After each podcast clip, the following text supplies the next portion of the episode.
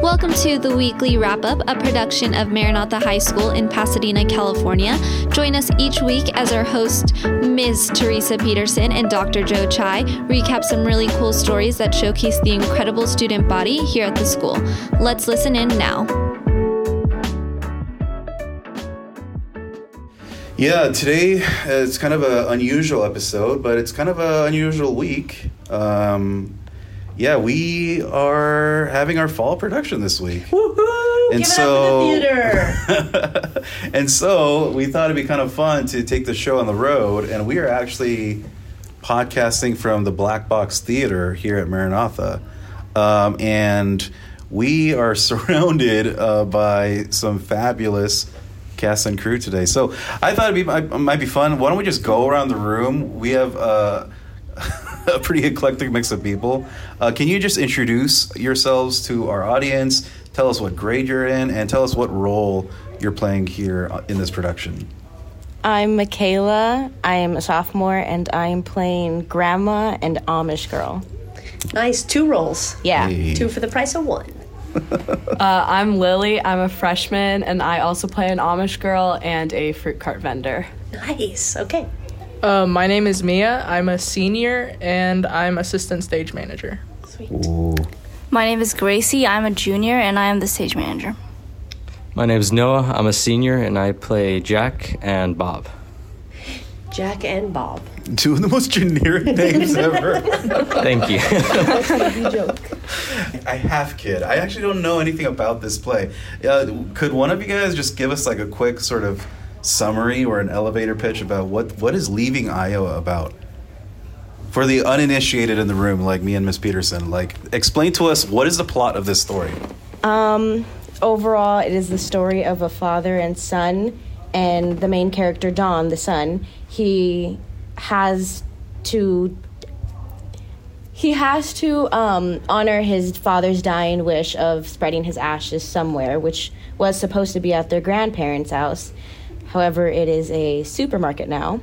So what he does instead is Don goes through the uh, family trips that they'd gone through when they were younger, and he revisits all these memories that he once experienced as a child, and he gets to see them through a new adult perspective. And at the very end, he ends up giving the father's eulogy and honoring his dad's dying wish. I thought this was a comedy. That sounds so I was gonna say this It is, is. this is some deep waters with hopefully lots of comic relief for us. It is. It's um, it's sentimental, but overall, it's comedy. We have since it is based in like the United States. There's so much American style comedy in it too. Great. That's awesome. I can't wait to see it. Uh, tell us when is this? When are show times? Um, it's uh, Thursday at 7 p.m., Saturday at 2 p.m., and Saturday at 7 p.m. And is the show going to be here on campus Yeah, it'll be in the Student Center. in the student center? Got it. Have you seen the setup? It's already. I walked in this morning and mm, this is where my office is, and it looked completely different. I actually said out loud, "Ooh, fancy!"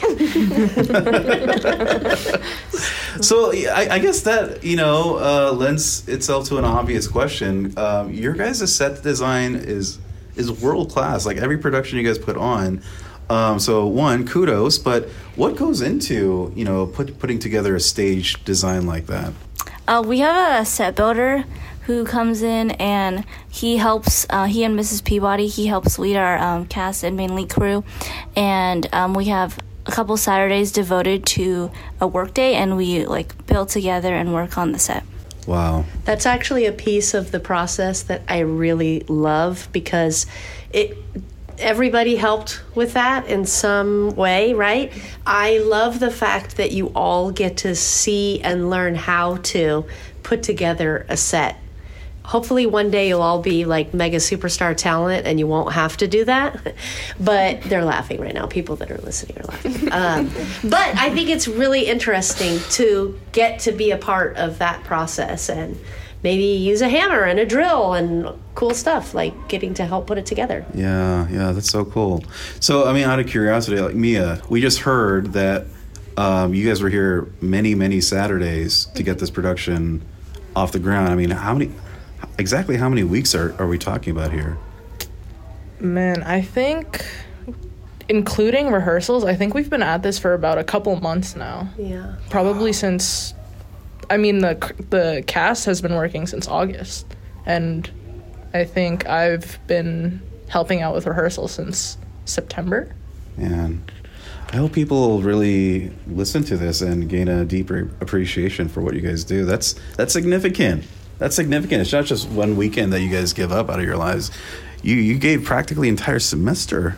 All while doing classwork and Right. studying for exams and all the other nonsense we put you through in high school.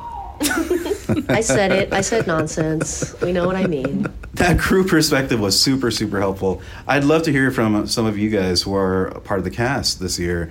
Um, what goes into um, preparing for a production like this?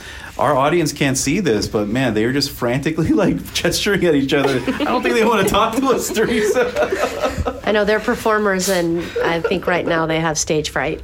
Oh man.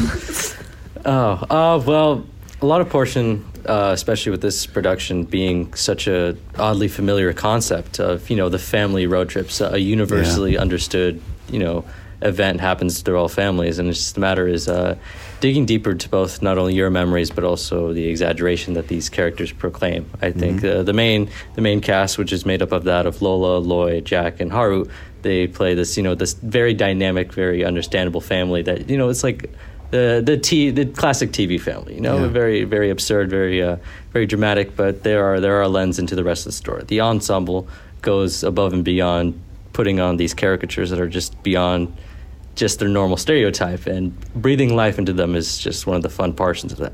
We get the script, we look at the character, and then we just kind of grow off of that based on our own understanding, but also kind of realizing what do what what kind of take do we want to bring to the stereotype? Yeah. What what traits do we want to portray? What do we want to highlight? And overall, it's just it's this production especially is a lot of fun. Taking all those you know familiar concepts and just bringing them to a whole new extreme. Yeah, wow.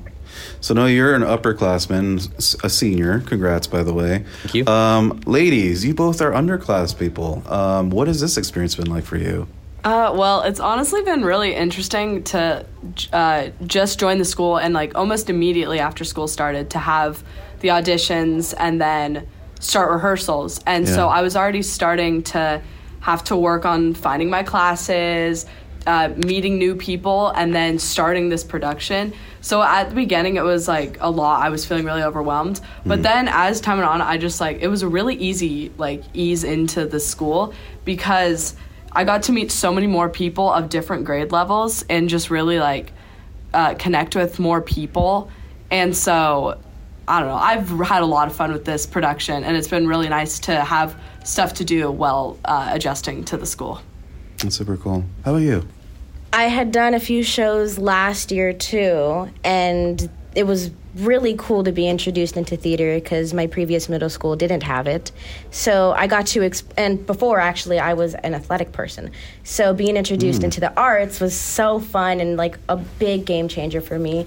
So going into it this year, it's kind of just getting more of an understanding into how theater works, how audition works, how to manage time with school and theater. But the community as well is just so open too. That's awesome. Uh, you know, Michayla's response, it, it reminds me, uh, maybe uh, we can ask the rest of you guys. I mean, what is it that you like about theater? I mean, what, what attracts you to this work? Um, yeah, Mia. I mean, personally, I like putting in a bunch of work and seeing it all flourish in the end. And like just using like set build days as an example, you can go from a plank of wood to a whole set in a whole in a student center. Yeah. and yeah. it's it's just there's just some refreshing feeling about seeing how much work you're going to put yourself through and seeing it all pay off in the end. Yeah. It's so satisfying and then making friendships along the way is just an extra plus. I think there, there's the obviously there's a huge caliber of storytelling, but when you really see how many people get invested into it on all the different portions of it, it's it's it's exciting to see how much people care about telling a story, whether it's through tech, whether it's through acting.